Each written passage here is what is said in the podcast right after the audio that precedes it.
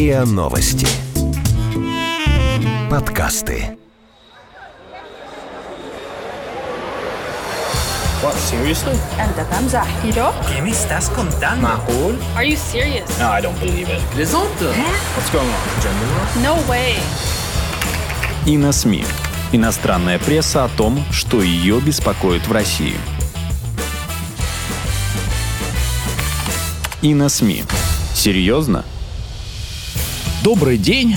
Вы слушаете новый эпизод подкаста «И на СМИ». И с вами главный редактор «И на СМИ» Алексей Дубасарский. и его заместитель Яна Наумова. Пока мы все отдыхали, праздновали Новый год, в мире чуть было не разразилась очередная война. Попытаемся разобраться, что же произошло и какими последствиями это грозит нам и всему остальному миру. Итак, все началось с того, что 3 января военно-воздушные силы США нанесли авиаудар по международному аэропорту Багдада, и в результате был убит иранский генерал Касем Сулеймани, командующий спецподразделением Аль-Кудс корпуса стражей исламской революции Ирана. США этот корпус считают террористической организацией, и, разумеется, ликвидация Сулеймани случайностью не была. Да, такого возмездия не ожидал никто. Прокомментировал почти сразу эксперт по безопасности Джош Кун Башбук в беседе с турецкой газетой «Хюриет». А вот эксперт по Ближнему Востоку Али Семин не был удивлен. По его мнению, Сулеймани был очень серьезной, очень важной фигурой для Ирана. В Ираке идет серьезная опосредованная война между Ираном и США, уверен он. Что убийство иранского генерала Сулеймани – это такой чрезвычайно серьезный шаг, считают и сами американцы. Например, Питер Берген в CNN подчеркивает, что Сулеймани руководил военными операциями Ирана по всему Ближнему Востоку. А значит, значение его смерти трудно переоценить. Вот как он объясняет. Последние 10 лет Иран вел опосредованные войны по всему Ближнему Востоку, в Ираке, Сирии и Йемене. Кроме того, он продолжает контролировать значительную часть Ливана посредством своей марионеточной силы Хизбаллы. Именно Сулеймани руководил всеми этими операциями. Также Сулеймани организовывал операции против американских военных в Ираке, в результате чего погибли сотни американских военнослужащих. Между тем, иранцы за последние несколько месяцев уже нанесли несколько ударов, которые, очевидно, были направлены на то, чтобы напугать Соединенные Штаты и их союзников, но при этом не спровоцировать настоящую полномасштабную войну. Да, очевидно. Берген, кстати, э, профессор университета Аризоны и известный аналитик по вопросам национальной безопасности. И он имеет в виду сбитый в июне американский разведывательный беспилотник, а также удары Ирана по саудовским нефтяным объектам. Ведь Саудовская Аравия, как мы знаем, давний союзник США.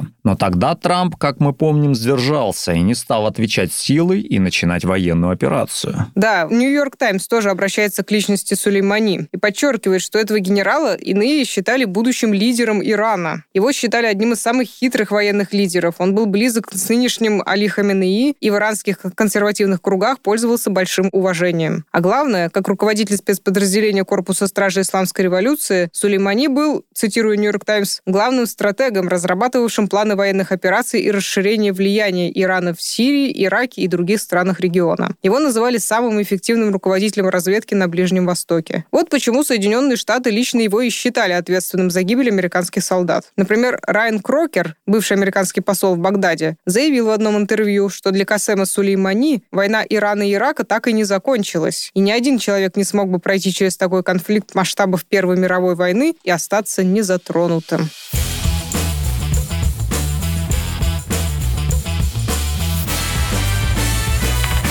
И на СМИ.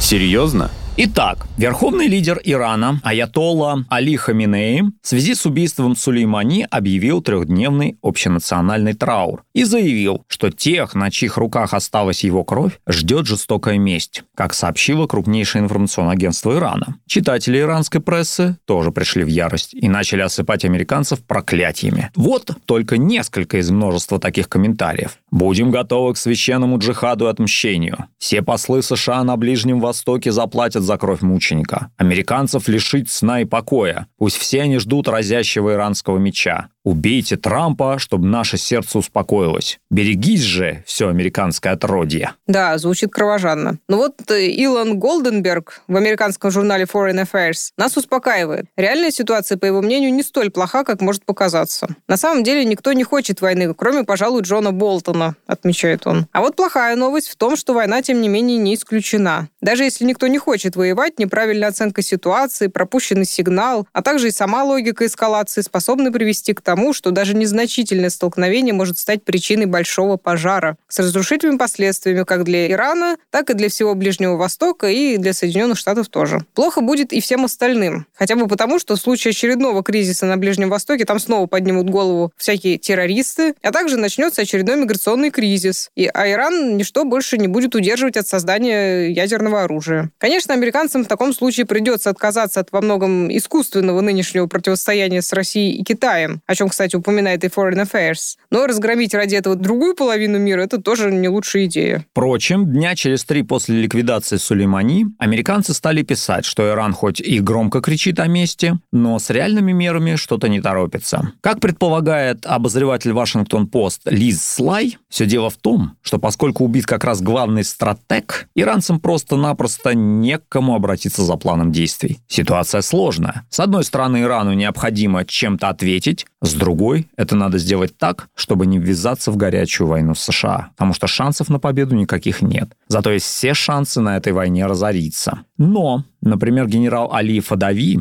в интервью иранскому государственному телевидению заявил, что у Ирана на самом деле есть масса возможностей отомстить. Причем не обязательно наносить ответный удар своими руками. Он имеет в виду то, что в Иране называют осью сопротивления, а Вашингтон-Пост – широкой сетью марионеточных сил в Ираке, Сирии, Ливане Йемене. Допустим, йеменские хуситы, Хизбалла и так далее. Что еще может сделать Иран? Редактору иракского издания Ирфа Савтакр Савтак Рашель Аквиди приходит на ум целый перечень приемов за рамками прямого военного противостояния. Похищать иностранцев, наносить удары по военным базам, грабить посольства, осуществлять покушения, наносить удары по нефтяным интересам Совета по сотрудничеству стран Персидского залива, отправлять свои группировки для подавления противников. Итак, э, грозит ли американцам новый Перл-Харбор от рук Ирана? Свой взгляд на эту ситуацию представил и израильский аналитик и публицист Авигдор Эскин. Как будут выглядеть э, лидеры Ирана, если не ответят мощным ударом на отсечение от живого тела исламской революции части мозга и одной из рук? Несомненно, в арсенале Генштаба Ирана имеются готовые планы контрударов, уверен Эскин. Однако Иран медлит, ведь военное обострение с Америкой может привести как к консолидации внутри Ирана, так и наоборот к возобновлению и усилению протестов. Похоже, чаша весов склонится к тому, что Иран найдет способ нанести такие удары по американским объектам, которые будут масштабными медийно, но не потребуют от американцев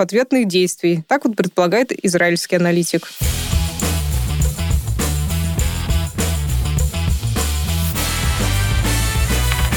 И на СМИ.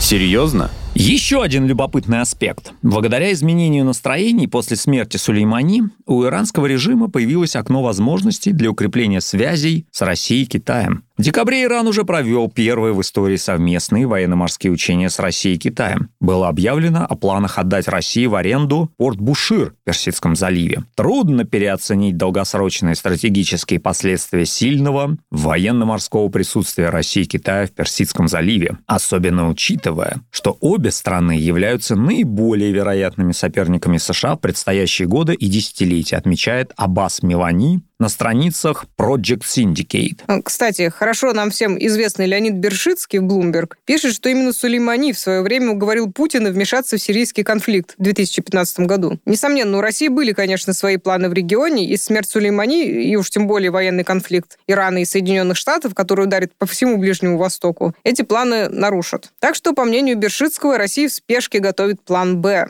Но Россия никогда не называла Иран своим союзником напрямую и вообще следит за тем, чтобы не вставать ни на чью сторону в ближневосточных конфликтах, а скорее играть роль посредника и взаимодействовать с противостоящими силами, как с Ираном, так и с его заклятым врагом Израилем, и с Турцией, и с другими. Так что все, что может Россия сейчас предложить, это соболезнование, которое уже и принес министр иностранных дел России Сергей Лавров в беседе с иранским коллегой Мохаммадом Джавадом Зарифом, пишет Бершицкий. Между тем, лидеры Европы поспешили призвать Иран воздержаться от насилия. В совместном воззвании Эммануэль Макрон, Ангела Меркель и Борис Джонсон заявили, что обеспокоены негативной ролью Ирана в регионе и призвали все стороны действовать максимально сдержанно и ответственно. Нынешний цикл насилия должен быть остановлен, заявили они. А перед глазами у них, по всей видимости, уже проносились картины, как новые потоки ближневосточных беженцев хлынут в их страны. Э, да, вот шведский эксперт Ян Халленберг из Института внешней политики уверен, что войну Ирана и США может предотвратить только один человек, и это Владимир Путин. Если есть кто-то, кому прислушиваются обе стороны конфликта, так это Путин и Лавров. Других посредников представить невозможно, считает он. Да, Путин может все. К сдержанности призывает также и самая большая японская газета «Асахи», которая в редакционной статье вспоминает слова генерального секретаря ООН, что мир не переживет еще одну войну на Ближнем Востоке. Заодно японцев просят обратить внимание на то, как опасно слепо идти в фарватере политики непредсказуемого Дональда Трампа, который, вероятно, просто пытается отвлечь внимание избирателей от собственного импичмента и не боится ради этого поджечь целый ближневосточный регион. Но сколько американские аналитики не заверяли, что Иран только и гораст грозить местью на словах. В среду, 8 января, корпус стражи исламской революции все же так собрался с силами и нанес удар по американской авиабазе в Ираке, дав этой операции имя Шахид Сулеймани. Э, корпус стражи исламской революции сделал заявление после этого удара, в котором котором прямо назвал атаку местью за Сулеймани и предупредил великого и кровожадного американского дьявола, что в случае любых дальнейших провокаций и агрессии ответ будет еще более жестким.